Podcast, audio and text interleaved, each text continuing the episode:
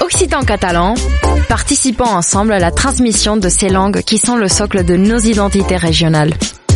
Les radios du collectif des radios libres d'Occitanie, en partenariat avec la région Occitanie-Pyrénées-Méditerranée, vous proposent sans définition de mots de nos langues régionales.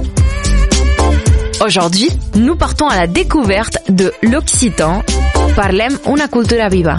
Une minute, une définition. Garburo. La garbure, empruntée au gascon garburo, est un plat traditionnel de la cuisine gasconne. Le principe de sa recette consiste à faire cuire longuement un assortiment de légumes et de viande en suivant le rythme des saisons avec les ressources du potager et du saloir.